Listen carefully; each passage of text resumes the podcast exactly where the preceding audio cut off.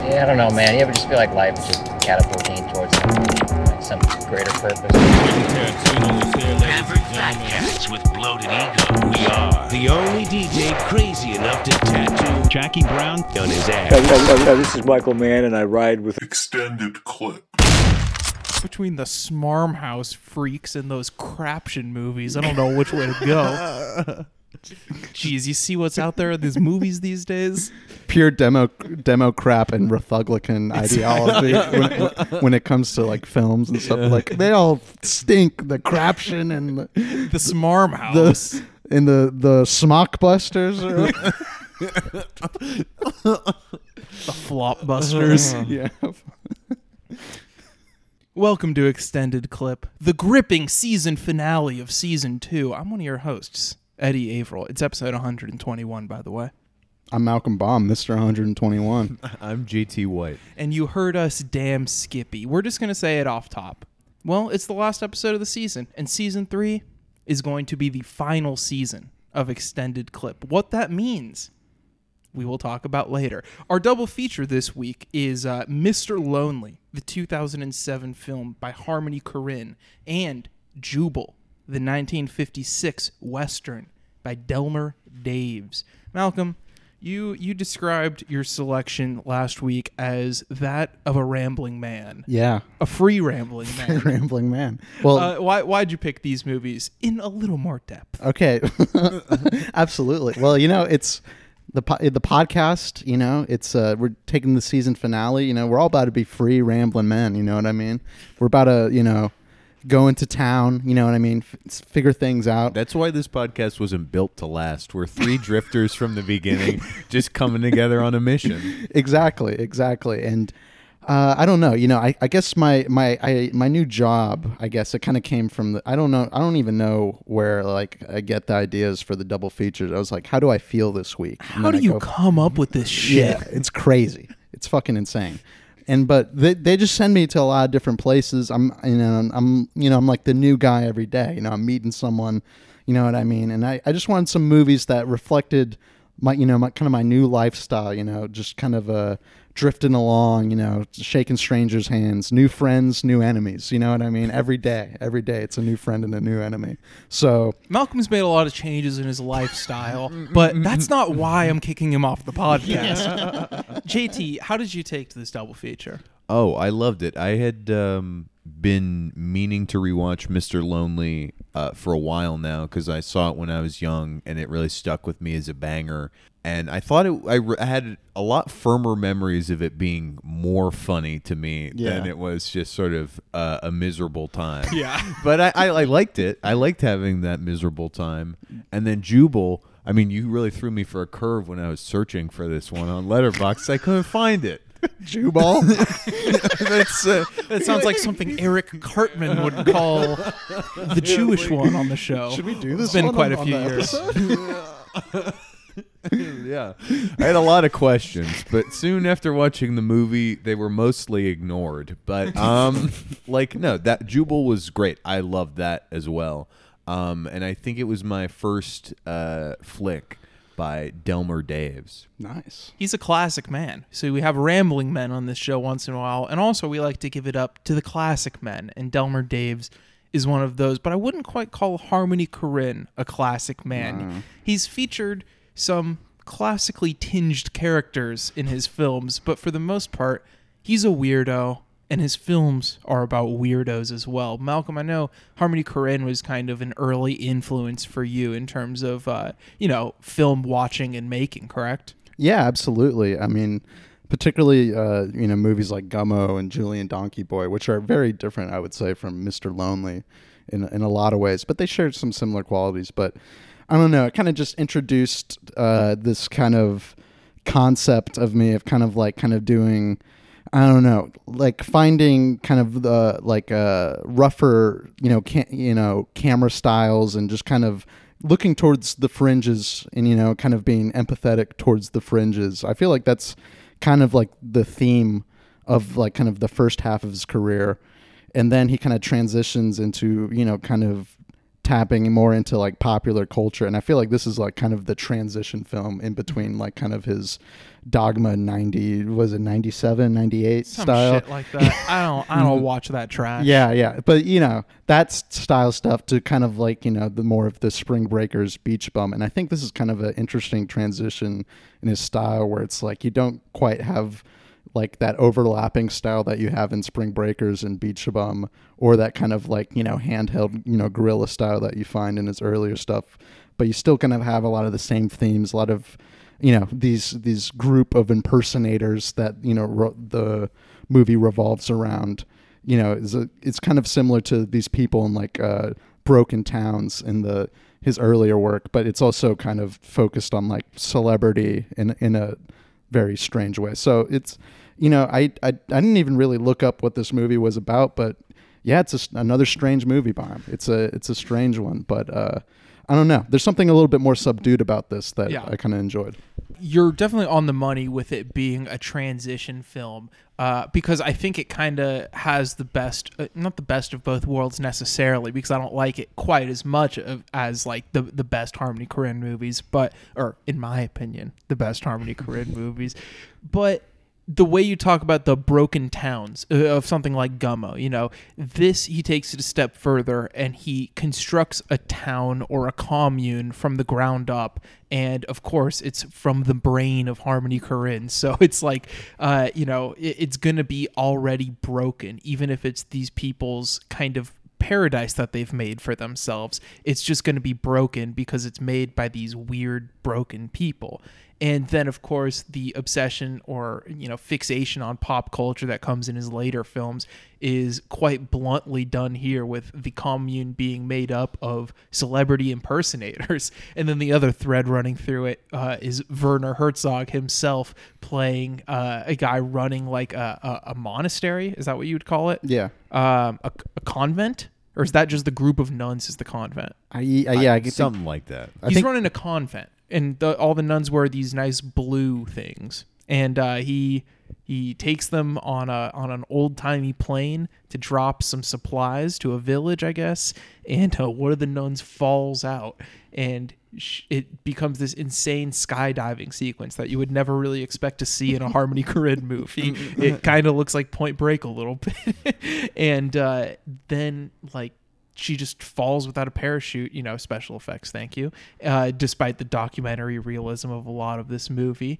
Uh, and then this kind of magical thread gets run through it of these nuns who can fall, who can fly, as they say, uh, out of the helicopter and land on the ground with, you know, no repercussions and no parachutes. And the the way that the film kind of floats between the main thread, uh, where Diego Luna's Michael Jackson impersonator, li- uh, you know, goes to live at this uh, celebrity impersonator con uh, commune, the the way that that keeps getting dropped in is such. I don't know. It, it fits together, but it's also a little bit of whiplash between the disparity of that commune and all the terrible shit that happens there, and then just like the kind of pure miracle of that happening. And Herzog saying stuff like, even as dark as some of the stuff he says is, he says stuff like, you know, a little bit of faith will take us a long way. Uh, but then, of course, at the very end, the rug is kind of pulled out from that as I kind of wrap up the enti- almost the entire arc of the movie. I'll let you guys talk too, but Yeah. uh, it, it turns out a lot of the nuns are just dead, and there's like planes crashed in the water, and I. It, I don't know what to, I still don't really know what to feel about that. Yeah, it's you know, especially with this movie. This movie kind of made me realize this, but I see it in his other movies. Like, of course, you know, the plot is not going to be as concrete. It's not going to be as like visible, but it's also I, I feel like Korine. He's he's a moment chaser when it comes to movies. Oh, movies. yeah. he's a big moment chaser, and like that's and like something like kind of like the nuns skydiving. You know, that's a big home run, at least in my book, right? Like it's just a you know something you know just crazy it seems like you know out of like a completely different film. It, it does feel like you could get like a herzog and the nun style movie and that that'd be fun too. But it is just kind of like this kind of thing that they you know keep going back to. But like yeah like the moments that come out of that also but uh, like kind of him talking to that guy at the beginning who like um, wanted to like fly home to his wife or f- visit someone, Yeah. and he's like, he's like, you've been unfaithful, man, and like, and, And they kind- just totally Yeah. break and start laughing at Yeah. him bragging about how much he cheated on his wife, basically. left you. No, because- Eugenio, Eugenio, my son, confess. You did it to other women. You sinned. Did you Yeah, I was honest with you. Yes, you did it. How many women? Five at least. I know you. I, you look like that. Yes. You look like that. How yeah. you read me? Yeah. I no, read yeah, your and like kind of the yes. documentary Yeah. realism, you know, that Korine is, you know, that's his bread and butter. Like it really shines through in like scene like that where it's like you kind of get get these two actors and you kind of just set up the camera and like you let kind of like Herzog's charisma kind of like guide the scene and it goes like, you know, a few different places. You know, but then you kind of also have these aspects of yeah, like you have like nuns, you know, coming out of the plane or whatever, you know, something a little less realistic, but it's I, I don't know the way these things mesh together. It is it is a bit disorientating, but it's like I guess for him, you know, I just kind of like I'm looking for you know moment to moment, and I feel like there's enough of these good moments to keep me entertained throughout the movie. I feel like the contrast of the end with like the dead nuns and I mean uh, the Diego Luna Michael Jackson stuff doesn't really wrap up like I want to say like optimistically, but he stops impersonating Michael Jackson. So I'm going to count that as like a as an overall victory. um and I think that kind of undercuts it from being all too like happy. But I also like I mean just as like the central decision to have uh, the main impersonator be Michael Jackson, I think is a really fun, novel choice. Just to be impersonating someone who already has such a loose state of identity and is just like has very clearly struggled with that his whole life, and then the uh, like the conduit to going to this world where all of these people are just like either barely have like their own personality or just projecting like really fucked up parts onto these type of famous people. It uh I don't know. It's a fun exploration of that. yeah you know it's it's it's it's it's fun it's it's pretty sad but it's just like a lot of like conceptually it's like even like kind of the sad parts i feel like Korine is also good at like realizing you know kind of the slight humor of it not the you know belly laugh humor Well, but there's like yeah. when he is in the like senior citizens uh Yeah. like home at first so and funny. he's just chanting don't die, don't die, don't die Yeah. and to the them. lead into that too is like the weird because Korine is definitely leaning into the darker aspects of all the celebrities that are portrayed here, uh, other than the Stooges, I guess. they can be annoying to work with it's true. Those damn Stooges can't get anything done with them. Why did I hire these damn Stooges? that I look. I'll be forthright here. I didn't love the movie, but I was fucking dying at the Stooges getting paint on Abe Lincoln and him just getting so pissed. Uh, but regardless, like you, you know, you have Marilyn Monroe as the person who brings Michael Jackson to the commune, and you get this really, really beautiful uh, tracking shot of them walking through this park in France, I guess. And uh, it, it's kind of when it like I don't know. There, there's a lot of stylistic choices that bring it out of the you know uh, quote unquote documentary realist style, but uh, that one definitely stood out. Um, but she's talking about her life uh, before and uh, you know how she met Charlie Chaplin. And then so before she says uh, I became Marilyn when I got my boobs uh, and then she says I wasn't Marilyn yet when I started you know when I was with Charlie Chaplin and so that is just incredibly suspect and I think it is definitely an intentional decision which is like come on leave the guy alone Charlie Chaplin he went through enough well i was gonna say yeah this movie is not yeah, a there's not a not a pro Chaplin uh, Yeah. sentiment in this movie. Not not a one. maybe you know what that's I mean? why I didn't like it Yeah, that much but- no just kidding but I, I would say like kind of you know what's this Denny Lavant or whatever how do you say his name that actor who plays I, Chaplin I, always say Dennis. Lavant. Dennis Dennis Lavant. Lavant Yeah, Dennis Lavant. let's call him Mr. Lavant um, it's not even his performance that I I dislike I feel like just some of the moments where it's just kind of like Chaplin being bad or Yeah. whatever is it is just kind of like the least enjoyable part of the movie. That's the thing is is it really because you know Marilyn says at one point, Yeah. you know you you really look more like Hitler than Chaplin. uh, at the end, when all the characters have their little portraits on those eggs, he looks straight up like Hitler. That's true, and maybe yeah. that's maybe that's a little hidden message underneath. Is Dennis Lavant was never playing Chaplin. He was playing, or, or he was Yeah. playing a uh, you know he was playing a split personality Chaplin Hitler. yeah, I think you know, you know, I think that's that's in there. You know what I mean? Because it's although it's Well, you if just you impersonate one, you probably to book more gigs, you got to do both. You got to be able to do both of them. No, yeah, that's that's what's funny about like just the idea of like the um impersonator commune, right? Is it's like you know, they do have a performance at the end, doesn't go so well. But like the idea of just like, oh yeah, we're, I'm gonna you know create an island like a utopia for us impersonators, and we just hang out as like the people. Which it's like so funny because like an impersonator's job is supposed to be you're supposed to be like in public, you know what I mean? Like in the streets, like performing or whatever, and these people are just like you know it's like it's not even really like yeah like i guess they've really taken these roles to heart or whatever and that's why they're so fucked up and that's why you know luna eventually you know leaves at the end but it's just it's so funny to take that profession and isolate it and be like we're just going to act that out in our daily routine Also, uh, just I, I mean the casting definitely I, I feel like it's kind of statement casting too. You know, you have like Dennis Lavant who you know is like famous for being in you know European art films, kinda, and and you got Leos Carax who makes European art films as, as the guy at the beginning and the end.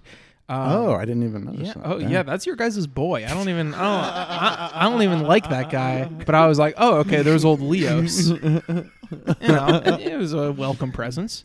Yeah. Uh, but it, I I feel like most of the decisions, other than you know, like D- Diego Luna was not exactly. no he was like i think Itu Itu Mama Mama- Tambien, Oh no shit. So he is also from a popular art movie, you know. Yeah, he's he- like, look, I'm coming out of the gutter, and I'm gonna I'm gonna mess with American pop culture, but this is you know Criterion level. Uh, like, don't make no bones about it. And I think that maybe the. I, and this could be a completely wrong judgment, but I feel like some of the more art house impulses, uh, kind of you know miss are are kind of missteps for me. Like while I'm watching the movie, whereas the more pleasure seeking impulses of his later works kind of always hit for me, mm-hmm. even if it's a little more hit and miss when I'm like thinking about it after. You know, like the mm-hmm. art house kind of mode is like you know you you're forced to think about the meaning of the movie while you're watching it, right? Yeah, you yeah. have all these things that are clearly symbols in this movie, and you're forced to think about them as you watch it, like a classic art movie is, and it's lighter on plot. Then you watch Spring Breakers and The Beach Bum, and uh, you know we kind of disagree on The Beach Bum, but I think on its base level, it's an incredibly enjoyable movie. Yeah. Uh, but something like Spring Breakers, or I guess both of them, really incredibly enjoyable in the moment, and then also become more enriching the more you think about them after the fact, because obviously, even when he's in pure uh, pleasure seeking mode, Korine is such a thoughtful filmmaker, and he's putting so much, you know, just like um, weird contradictions and thoughts about culture in all of his movies that I guess I just prefer him in pure thrill seeking mode, even though this film does have a bit of that. No, yeah. It, well, it's just to think of you know the auteurist journey too. It's like Korine definitely had to learn how to make his movies pleasurable. You know what I mean? like, cause this like you know I, I love them, but it's like you know Gummo, Julian Donkey Boy. These are not the most like Pleasurable movies. pleasurable movies. I don't know why I remember Gummo being so much more funny than it. It it really only has a handful of funny scenes. Yeah, no, yeah. It's uh, it's you know, uh, no comment. but no, yeah. Th- I mean, I, I I I like this. I didn't like love it like I do kind of his other movies. Maybe because I don't know. Maybe there is a little bit too much stalling. uh, I, I feel sometimes in just like kind of narrative. Like I feel like a good chunk of the movie, right, is you know we're in this commune and we're we're seeing these you know these celebrity figures and you know we're seeing them struggle and I guess some some of that drudgery just becomes a little bit I don't know like it just it doesn't have much weight to Yeah. me. I but mean- but there's still enough stylistic decisions throughout that I enjoy. But don't worry, there is a plot. All the sheep are sick and must all die. I feel like it's something we talked a little bit about like last week with the baby of Mâcon mm-hmm. in mm-hmm. a similar way where it is like and I mean I I think I probably like this movie the most, but to a certain point, there is like a lot of just like just bitter misery that Yeah. I, I don't like think isn't purposeful, but I Yeah. think it uh I don't know goes down a lot less easy than the fun stuff. Yeah, for sure. And I still think it's a good movie. Like I Yeah. don't, don't get me wrong. Yeah. Harmony Korine can pretty much do no wrong with me. It's just levels of enjoyment. You know. No, yeah, exactly. Any final thoughts on this one, Malcolm? No, yeah, I I feel like I towards like the second half of this movie, like I kind of really I don't know. It, it's a movie that kind of took me a little bit to get on its wavelength a bit. You know, even with you know some of the more uh, outright, you know, just um, you know classically enjoyable stuff, but. Um, you know, once it kind of hit its rhythm and like there's some choices made, like I really like the performance and kind of like the weird wooden stiffness of that.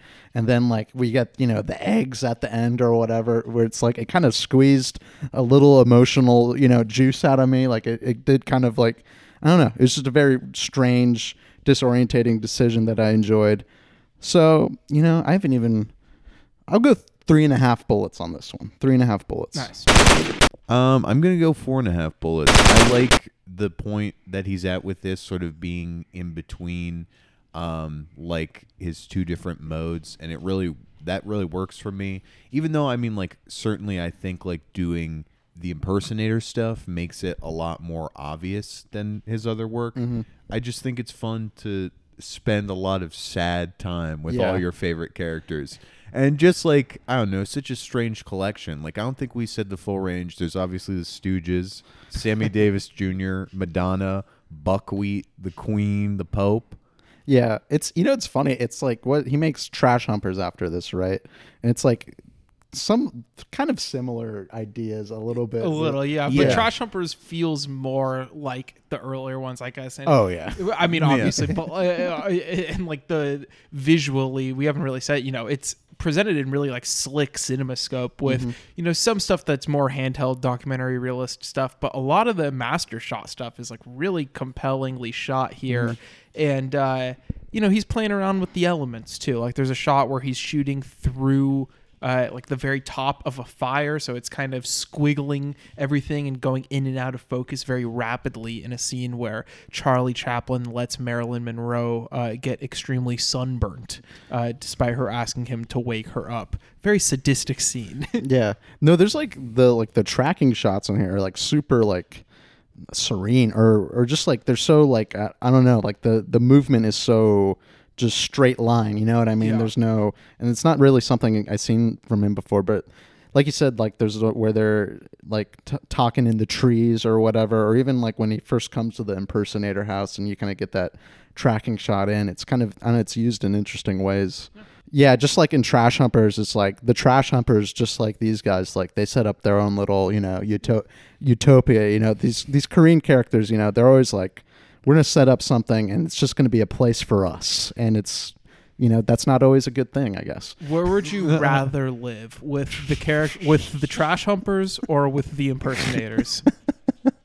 I might, you know what I mean? It's it's Trash Humpers get fucked up every night. I was Yeah, gonna I'd say- say the trash Trash humpers hump- is easy. Easy trash call. like the the yeah exactly like it's a very like low ceiling at the impersonator. you don't thing. need any money to be a trash humper. I guess- I guess Sammy Davis Jr. He was chilling. It seemed like for the most part. Maybe I just chill Yeah. with Sammy, but exactly. um, but no, yeah, trash hump. Yeah, I could get into it. You know what I mean?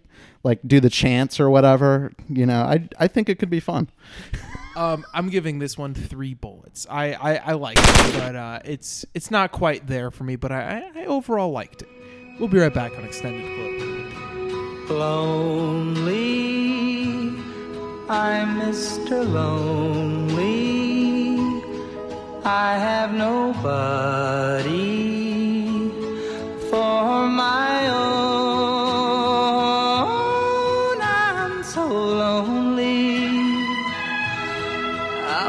Mr. Lonely. Wish I had someone. And we're back on extended clip for another episode of Promises Unfulfilled. No, I think we're gonna leave that segment in season two. Dreams deferred. maybe in the final season we'll do a dreams deferred segment. Uh, but it's everyone's true, tried and true favorite segment. Malcolm in the middle. Life is unfair. Malcolm, you see anything good this week? Yeah. Well, you know, it's this is another tale from the A list. You know what I mean? And uh, you know, as a member, actually, you know, I guess some movie theater talk uh, at the AMC. You know, I went to go see this movie, The Night House. Went to go see The Night House. And Great the- title. Don't know, I don't know what that movie Yeah, is. Never heard awful. of it. No, I like that title. I like Night the House? Night House. I think that's a great title. I for some reason it made me think of like that one Lil B song where it's like I think I'm Bill Clinton. And it just says White House over and over again. It's like Night House, Night House. Um, but yeah, the Night House. Who knows what's going down in the Night House? But I was in the AMC house. The the ticket r- ripper or ticket scanner, I guess nowadays. You know, she was like, you know, your A list, you know, that's the fanciest, you know, you could get. Like at AMC, basically, it was just like call me fancy Just for having A list. Mm-hmm. Yeah, I was like, I'm like I'm glad, I'm happy to hear that. That was my response. But uh, the movie was not so VIP. I'm gonna, I'm gonna be honest. Night House didn't deliver the goods, and you know, I, I, I just like with the, you know, if I have AMC A list or whatever, I'm like once a week. I'm usually just like I got to go to the movies just so it's worth it. You know what I mean for the money. But um, I don't know. Some, you know, I like going to see the new horror movie every now and then. You know what I mean? You know, Exactly. regardless of what it is. Sometimes you just want to go to the theater, see a horror movie, and you know, this movie was not even serviceable. I would say didn't even quite scratch that itch. Didn't quite. How many times did you get up and either refill your uh, free upgrade large soda or use the little boys' room? Zero. I don't. You I sat through the whole thing, I even sat though through- it was bad. yeah. Well, there was a I point. feel like if, if movie's yeah. bad and I'm at the movies, I'm like, all right, I'm taking advantage of the amenities. I'm gonna Yeah. go go to those nice, clean bathrooms. unlike the ones in uh, your my house. Get my diet coke, which I also don't have at my house. you know, that's the thing. I want to like my mentality is like I want to enjoy this movie. Go smoke weed in the lobby, which I can't do at my house. so like I like there's a point where it's like I don't know. There's like this. It's about you know this woman. Her husband dies or what? It, you know commits suicide. She's not too happy. She's chilling at her lake house that you know they lived in together. And then it's like revealed the like she's going through his stuff and he had like blueprint plans for like this seemingly other house that's like across from the lake.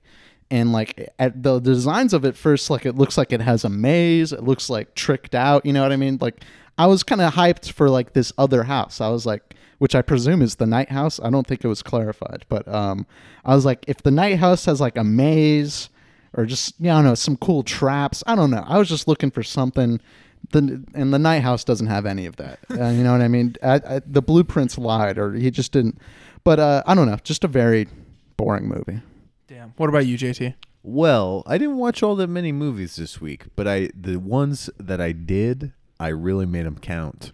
and one of the ones that I made count uh, was 1970s Zabriskie Point. Um, and I had been meaning to get around to this one for a while. I knew there was uh, the opening like sequence of like uh, political strife in America among the youth, and uh, I don't know. This is on that like late '60s, like early '70s bullshit. I, I knew I was gonna like this one uh, right out the gate, and like also. I think this is the last American Antonioni I hadn't seen, and I just like it's interesting to see him adapt his style um, to the states. Like, I mean, we talked a little bit with the passenger about like um, him doing his bullshit somewhere else, and this is like pretty similar in that regard. I mean, I think there might be.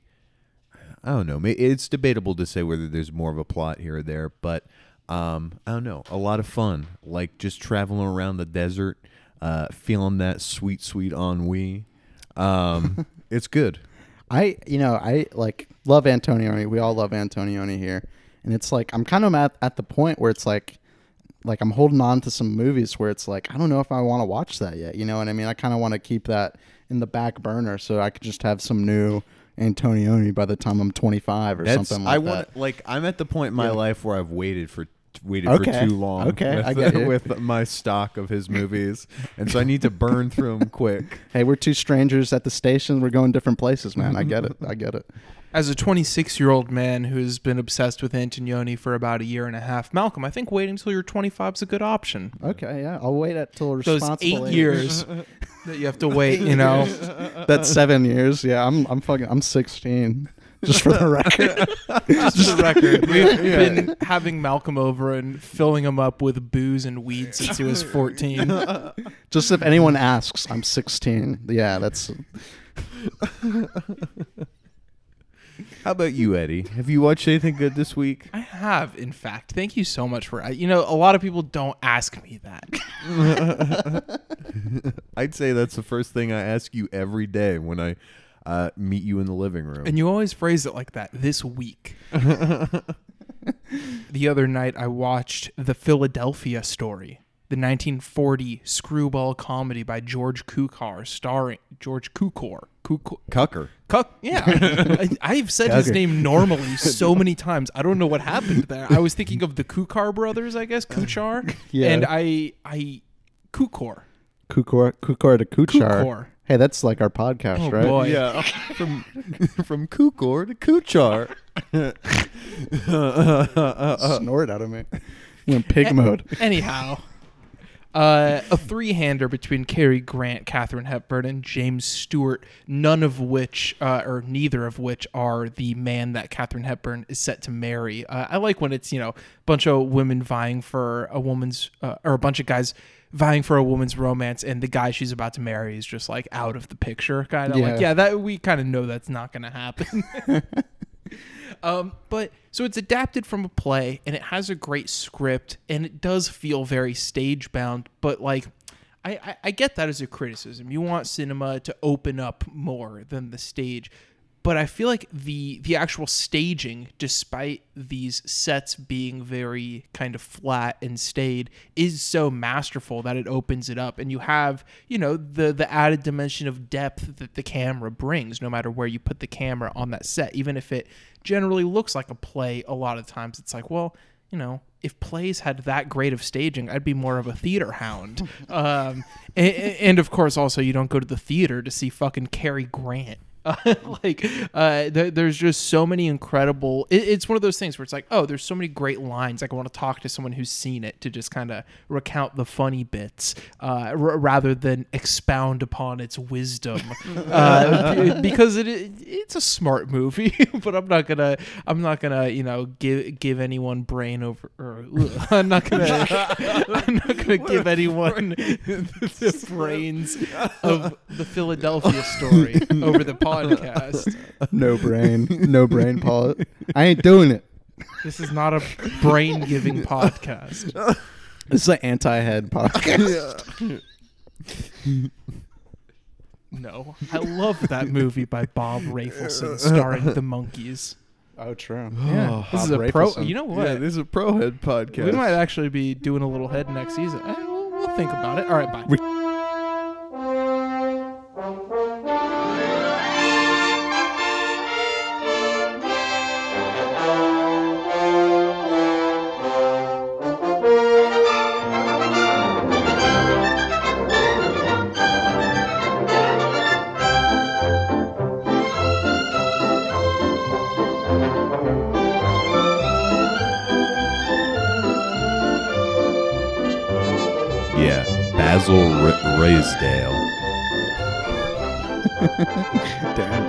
Damn, Basil raised.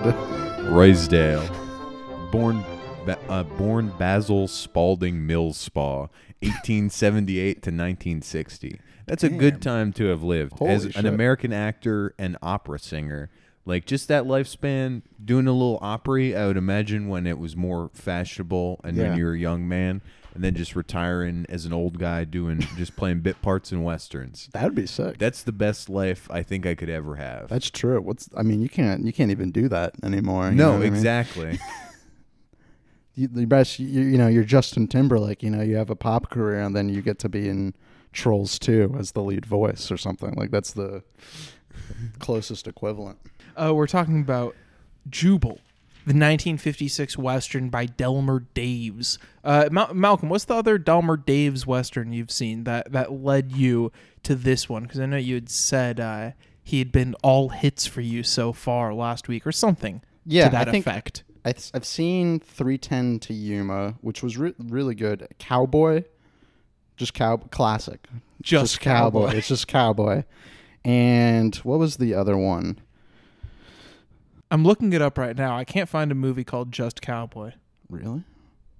What's going on then? Just Cowboy? No, it's just called Cowboy. Uh.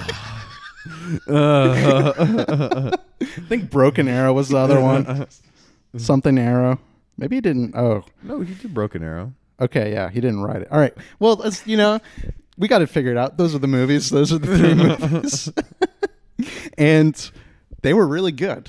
So, especially Broken Arrow for and for that one especially spoke to me. And um so I was like let's fire him up on the pod, you know what I mean? I feel like I like to do a western like every now, you know what I mean? Keep a western in rotation. Of course. And uh so I was just, you know, Jubal it seemed like a pretty popular one by him. It's in the Criterion collection, you know what I mean? It's got that prestige and you know, it's a I, I was like, you know what? It's going to be a good movie, and I think I was right. And I Oh, think you were Oh, you were right on the money, baby. Absolutely. and I think Delmer Delmer's good. You know what I mean? You see his name, you're like, I'll I'll take two tickets, please. You know what I mean? That's what you Two do. for Delmer. two for Delmer because I spread my legs. yeah, exactly. I can't have no fucking popcorn eating bitch sitting next to me ruining the damn movie. That's what kind of director he is. I buy two because, uh, like Kevin Smith at the airline one time, I was deemed too fat to sit at the movie theater. I had to buy two seats. That's sick. I've definitely like I, I, I've there's definitely been situations where it's like I've been too fat for that, and I've just I've stuck it out hard, and everyone around me Dude, has that's to why suffer. I, I, I sit aisle at the New Bev every single time. Like, it, especially in my in my larger states, uh, it, it's been it's been rough to sit between people with New Bev. Like, especially if it's another like if it's like Yeah. a bigger guy than Oh, me, no. because I'm Oh, definitely New Bev is. I'm ceding the the momentum to the other big guy.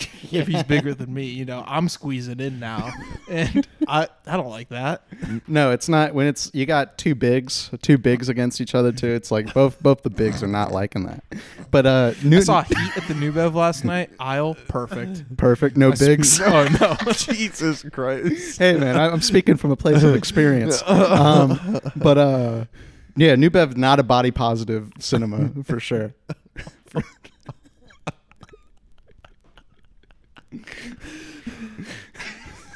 Okay, let's talk about the fucking movie. Um, so you got Jubal, played by Glenn Ford. Uh, what what are you running from, Jubal? Turns out he's running from family trauma, and he's just trying to be a simple cowboy on his own, you know. Uh, which is actually pretty pretty heartfelt in the scene where he describes it, you know, an hour in with with the new girl after ignoring his boss's wife who really wants to fuck him. Uh, he he's just like it really was a, a, a touching monologue that you don't really see in too many westerns of the time but i think this is definitely one of those you know later westerns from the 50s where it's like you are kind of questioning the mm-hmm. classic western mythos and you, examining just how brutal everything really is I think I've finally watched enough movies to really get a grasp on his style. And like, I feel like a lot of Delmer Daves westerns, it's like the emotions are really considered, like kind of from all standpoints. And especially with this one, even more so than his other stuff. I was like, Jubal's just a, you know, uh, a story about it. some emotional boys, dude. Like Yeah. these are just some Oh, yeah. emotional guys, just kind of dealing with, you know, whatever, you know, kind of inadequacy in terms of like Ernest Borgnine or even Pinky or whatever who wants to be the guy who fucks the boss's wife, but you know the boss's wife isn't into it. You know what I mean? And he, he acts out because of that, and it's just. And then Jubal himself, who's just a sensitive legend, you know what I mean? He's just a, you know, man who's been, you know, going from town to town, drifting, whatnot, and uh, you know, Borgnine kind of confronts him and it's like, you know, why don't you, why don't you just stay here? You know what I mean? What you know, what's what's the trouble? You know what I mean? You know, my wife, she's real nice, but uh, but yeah, and it's very interesting because like, I don't know, like when I think of a western, it's like kind of like. You think of like a scene like, oh, they're gonna go travel. You think of so much open space. Jubal's a pretty contained movie. A lot of it's indoors. A lot of it's just on the ranch, and it's uh, I don't know. It's it it's very interesting how it kind of plays with like uh the expectations of like kind of the freedom of a western and it, you just feel so cramped in this movie Yeah, and I mean even that like I mean talking about how much this movie is about the characters and their personal relationships. I just you feel so cramped in all of that too. Like there is I wasn't anticipating as much cuckolding as there was going into this, but Yeah. I thoroughly enjoyed it. I mean, it's like you got like some fantastic performances by Glenn Ford, uh, Borgnine, of course, and As Rod Shep. yeah, Rod Steiger is Pinky too. Like so it's good. so fucking great. And uh, I don't know. Once again, uh, the woman has just led to all of this problems and nonsense, and uh, poor Borgnine had to die for it. So basically, the setup is Jubal rolls into town looking for some work. Shep is the boss at this uh, cattle herding farm, and he's like, "Yeah, come on by." And uh, Pinky immediately doesn't take a liking to him just because he thinks he stinks. stinks of sheep stinks of sheep. What's a what's a cowhand like you doing hurdle and you know hanging out with sheep? What are you doing? Uh, so he's a very elitist, you know, Puritan, not Puritan, definitely not Puritan, purist, uh, cowhand, cowboy man. And uh, so the conflict is there right away. It is intensified, of course, uh, when uh, Shep's wife, played by Valerie French, uh, her name is May, she immediately takes a liking to uh, Glenn Ford as Jubal. And who wouldn't? Jubal is so you know he's just a classic man. Yeah. he may be a rambling man, but he's also a very classic Oh, man. he's he's sensitive and caring. He's going to be Yeah. there for you too. he t- he tells uh Shep, you know, even though May really wants to fuck him, he's just like, look, Shep gave me this job. Yeah. He made me the foreman. I'm gonna help the guy out. He's like, look, man. Your wife doesn't like you because you're always slapping her on the ass in front of people. Stop slapping her on the ass in front of people. She'll like you a little more. Well, there's a lot of things a man does that bother a woman. Uh, Well, like what? well, like slurping coffee out of a saucer, Yeah? uh, spitting, scratching, whacking her on the behind when she isn't looking. Well, how old us do that? Mean in front of company. Well, sure, if I just swat her in private, well, You, sh- you think she likes being swatted? don't all women? Shows them you love them, don't it? Well, there's other ways, you know, Shep. It's that's so funny because it is like I love that scene because Borgnine, you know, usually a happy, you know, chuckling, you know, happy go lucky guy, ho, ho, you know, laughing at his own jokes like a fucking stooge. Um, um, you know, comes to me, it's like my wife hates me, like she does not like me at all. She seems to like you. Yeah, Jubal's like, stop, just stop slapping her on the ass. Like it's like starts him from base one, just like stop slapping her around. Stop slurping your coffee. yeah. You got to have that. That's so funny how they refer to her having Canadian manners because she's Canadian. And they're like, yeah, you can't slurp coffee like that up in Canada. You expect me to.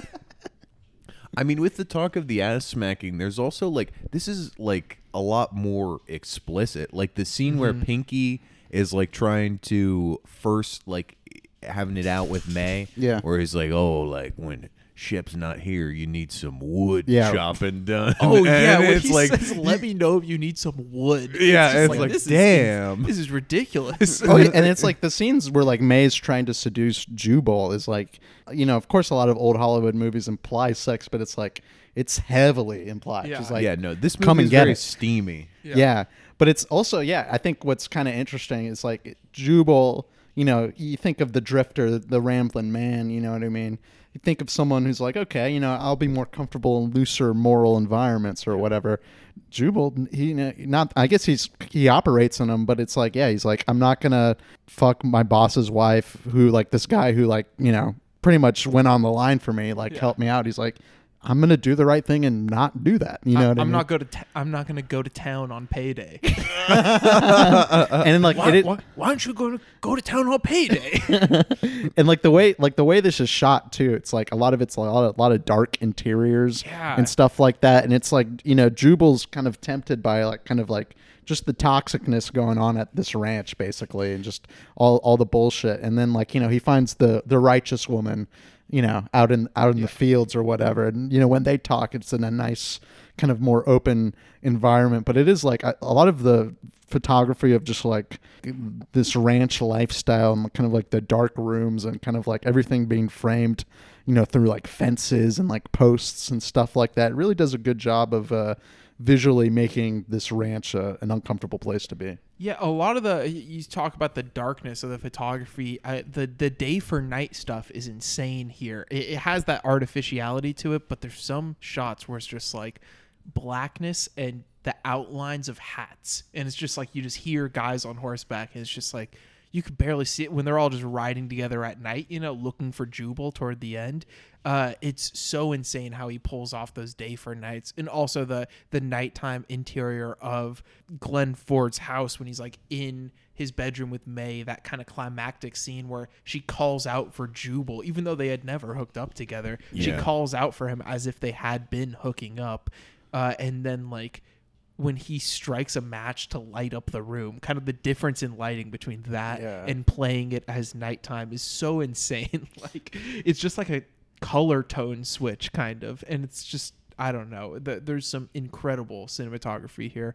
As broad of a phrase as incredible cinematography is. Yeah. Well, you know, just think, think of the artificiality of it as like I think that's what makes it so kind of uncomfortable. Like this darkness feels I don't know, there's like a thickness to like these like the colors of like the interiors here that like it just it's it's so it's just it's overwhelming to a certain extent. It's like it's like someone took a paintbrush and fucking pressed it hard down on the canvas. Yeah.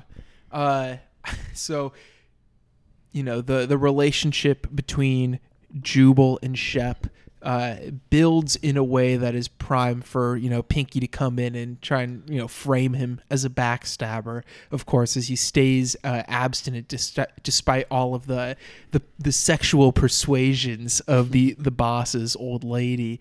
Uh, he he just tries to you know mend their relationship a little, but Pinky just does not understand. And then there is this uh, religious group coming through uh, that I guess like some of their horse something happens with their wagon where they're like stuck and need to stay around there. And uh, Jubal takes a liking to one of the one of the young ladies in there and also makes a friend in a relatively young Charles Bronson uh, who enters the film about 40 minutes in and he does an incredible job throughout the rest. I, I actually really love Bronson in this movie. You know, it's, it's kind of a, a like Glenn Ford. Kind of this is uh, maybe even outside the realm of the movie, but someone I always kind of had. I was a little skeptical of him for some reason, Yeah. like as like a leading man mm-hmm. or whatever. But like in addition to this movie, but including this movie, it's like he's good. He's a, he's a he's a he's a good actor, and like I I welcome his presence, and I feel like I don't know, like the character written here, kind of just like you know the the perfect man, you know, quote mm-hmm, unquote, mm-hmm. is like I don't know. I feel like Glenn Ford. I don't know. There's an earnestness to him that I I just enjoy, and I feel like you know, kind of like you kind of have like these uh, more you know goonish looking uh, character actors surrounding him. I think is a good contrast. Also, He is great in a completely different way in the Big Heat, I Yeah. would say. But that, other than that, like I, those are the only two things I've seen him in. Yeah, Mhm. Also, just as like th- like speaking of like, um, I was talking like side actors, character actors, or whatever. Like, I love how there's like always just like dudes like ranch hands standing around in random shots too. Like, like I was thinking of when like Borgnine is getting fed that bullshit by Pinky that like you know Jubal and uh, May are sleeping together right now. So like, you know, Borgnine you know races back to the house, but like. Really great shot of like Borgnine kind of getting told that news and him kind of bugging my- out oh like right next to the His- carriage. His uh, his face in that looks crazy, and I love how he addresses like I don't know. That's a part of it. He's like, oh, I know I'm an ugly guy and has, I'm Yeah. set up with like a babe wife, but Yeah. like we're gonna make it work out.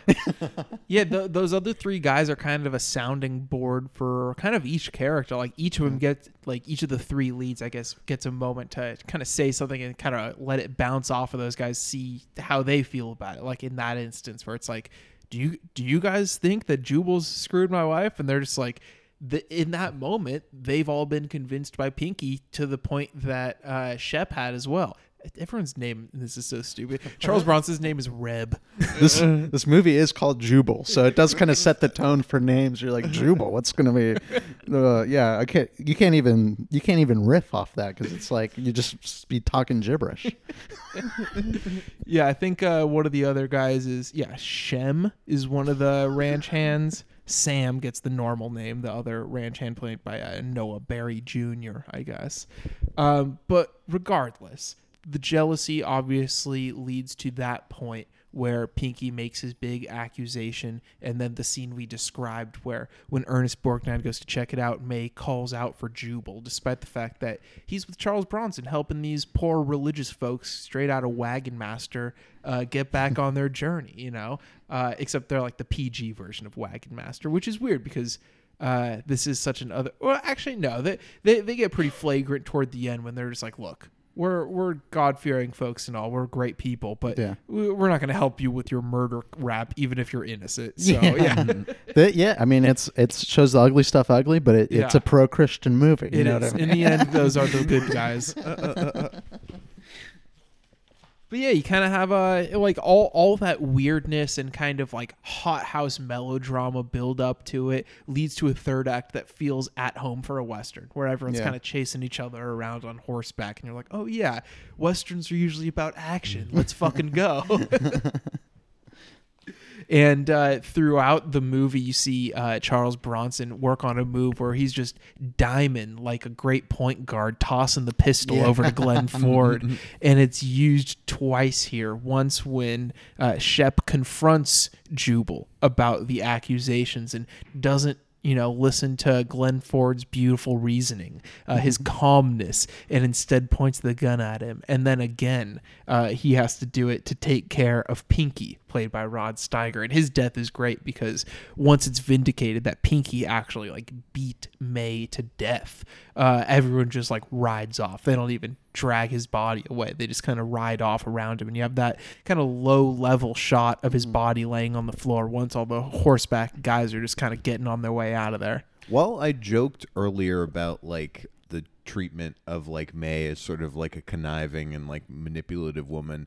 I feel like it doesn't like I don't know. She's a really nuanced character, and I Oh, like absolutely. I like the way they play that ending there of her getting killed. Like it's such an intimate and like sad like beat, especially because you like very well she could have lived before they come back and being like, oh yeah, she fucking died.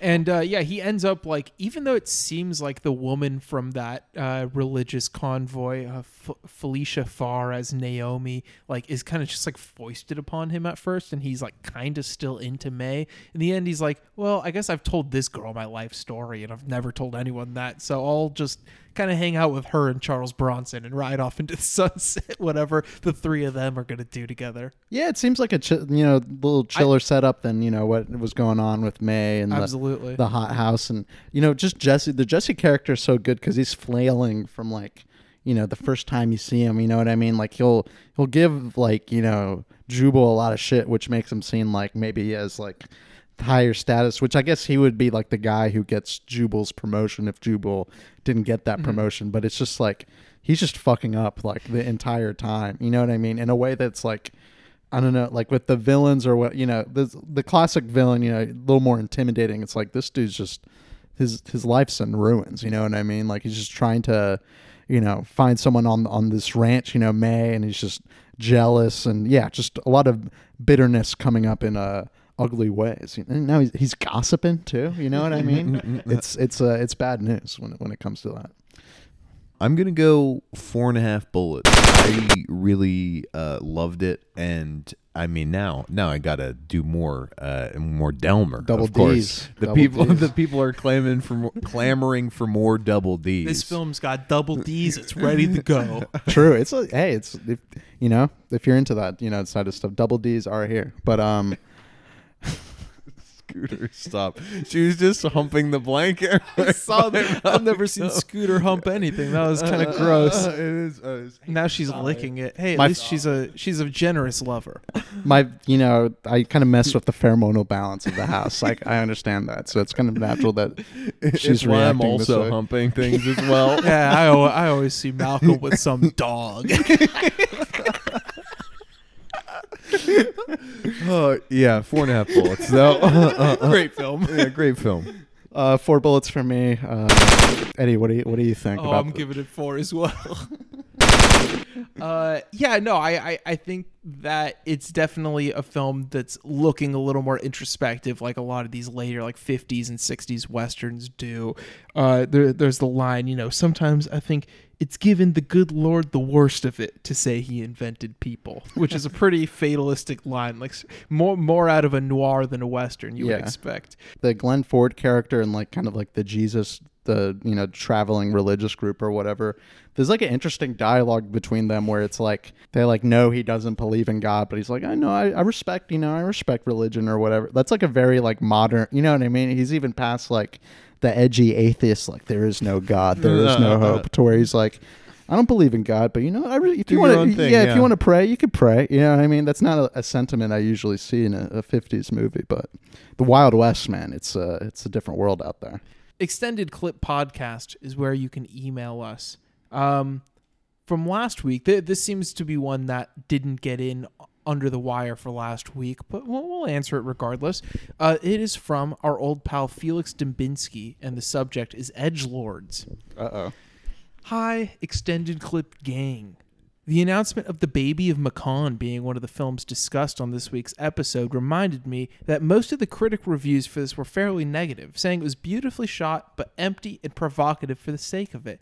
The quote unquote edgelord style criticism gets thrown around at Greenaway a lot, and I was interested in seeing what the boys thought of this type of criticism in the films that get described as such. Well, I'll tell you right now, listen to last week's episode. uh, but it goes on to say uh, some other directors I see getting categorized as edge lords are Michael Haneke, Lars von Trier, and Gaspar Noé. Interestingly, I think that now art house darling Claire Denis was often described in this way because of the shocking things included in her films, but there seems to be a process of Agnes Vardaization going on with the discussion of her films now to sand off the edges and discuss purely in terms of characters and vibes. Thanks, Felix. Um, the last one is a bit of the last part's a bit of a reach, I would say. Uh, but you are definitely onto something with the, I guess, public perception of the generally uh, incredibly dark films of Claire Denis, or Yeah. not not all incredibly dark, but a lot of them have some Yeah. incredibly dark and violent aspects to them. Often sexual violence, and it's Yeah. you know it's no fun. That's no fun. That's no good. But, it's uh, not like Agnes Varda was making like soul, exclusively cutesy movies. Like Yeah. she wasn't making faces places for f- sixty years. She also saw the dark side of humanity. true. I get what he's getting at, though. Yeah, I yeah. know. I uh, know. I just uh, look. I know someone hears that and says pulls the S card. You know. Hey, no, we're set, and we'll we'll pull the S card. We set the record straight. Yeah. That's our S card. Setting Well, the that's record. two S's. But I don't want to carry around an SS card. But uh, what Oh. what do you th- what do you guys think about? Because like we we watch edge lord shit, right? We Yep. watch Lolita vibrator torture or whatever. Is that Uh, edge lord because th- those kind of films are made specifically, f- like not specifically For perverts. Yeah, like Yeah. they're- well, they're pornographic films. That's different. That's like pornographic films that people are finding art in, and there's interesting directors working in those veins. But obviously, there's a pornographic quota to be met. Hisayasu Sato is not getting however many thousand dollars to shoot an art movie, and then he's like, "Well, I might as well have 45 minutes of sex in it." yeah. No, you're you're right. It's the edge lord thing comes from because like they're making quote unquote art house movies. Yeah. and like they're inserting these things. I I guess it's like people only use that term negatively, right? Of course, Yeah. like it's like because I think with like Haneke or whatever, it's like and to be honest, I haven't watched any of his movies in a while, so I can't say if this is fair unfair criticism. It seems like people are kind of like. I don't know. They're kind of tired of like the cynicism or like kind of the ugliness that comes out. Like I think people are like calling it. They're almost like kind of wrapping around a way. It's like, oh, that's kind of like predictable that you're mm-hmm. acting in this or like your movies this way. Whereas like the Baby of Macone, it's like I think that is like I I guess it's uh, Edgelord Greenaway. Like I guess I haven't seen so much of his movies, but it's like Edgelord doesn't really fit to me. Like it, there's there, there's not a lot of fun being. I guess there is fun being had with it. I don't know. But I, mean, it doesn't like. I mean, I think he's pushing boundaries in Yeah. some ways, but less like I don't know. I feel like edge lord is tied to like provocateur. For Yeah. me, where you're like you're doing some like less so to think about it and more so to just push buttons. Yeah. But And provocateur doesn't always mean a bad thing for me either. Like Yeah, I think a lot of my favorite directors kind of are. Like if if Brian De Palma's films didn't get wide distro and were only played at Cannes, he would be seen as an uh, as a an edge lord, you know, by those kind of people because his films are so pr- uh, provoking, I guess, and mm-hmm. filled with violence and sex and all the the dark things that art films aren't supposed to. But obviously, any critic worth their two cents sees the formal prowess and mastery of Brian De Palma. But like, yeah, I think the the people who make outright art films that are filthy. I think are all gonna get unfairly categorized in this bunch, basically, mm-hmm. and some of it I really don't like, but it it's you can't you can't lump them all together. That's all I'll say Yeah. about that because it's like there are definitely art house directors who do a lot of uh, provocations that I enjoy. You could even say Godard, you know, Yeah. Yeah. Uh, my favorite director. He, he has a lot of provocations in his movies. Um, but just because I'm not a Lars von Trier fan wouldn't mean that I'm like against all that kind of thing. No, yeah, exactly. I mean, there's just there's different ways to make a loaf of bread, right? As Yeah. they say. Um, So but- it is an unfair criticism. Yeah. But yeah, I get, but it is like I guess someone like Gaspar Noé. It's like I guess that I would say there is like a lot of empty provocation in his film. So it's like it's kind of interesting for me. It's like what what makes provocation worthwhile? I guess, Yeah. or like I don't know. Like why do I react so negatively to no or whatever? And other filmmaker. I mean, he might just. I think he just sucks. I think that's probably the answer. But It, he could Yeah. suck. I've never seen a minute of Yeah. any of his movies. damn, you're clean. You're untouched. I'm at that clean zero percent. Uh, anyway, so you could email us every single week at extendedclippodcast at gmail.com. And that's the end of season two of Extended Clip. Hasn't it been such a great voyage? yeah. This is the. What did season two kind of? When did it start? Like Like a year and a half ago. year and a half ago. So this has been a long season. It's been a- Definitely longer than the first one. yeah. and it's going to be longer than the third one. I'll tell you Yeah. what, because uh, extended clip is coming to an end. Um, I believe that this calendar year will be the end of extended clip. We're all moving on to bigger, brighter, better things. It's not the last time you're going to hear our voices. True. It's not going to be the last time Eddie, JT, and Malcolm are up to no good.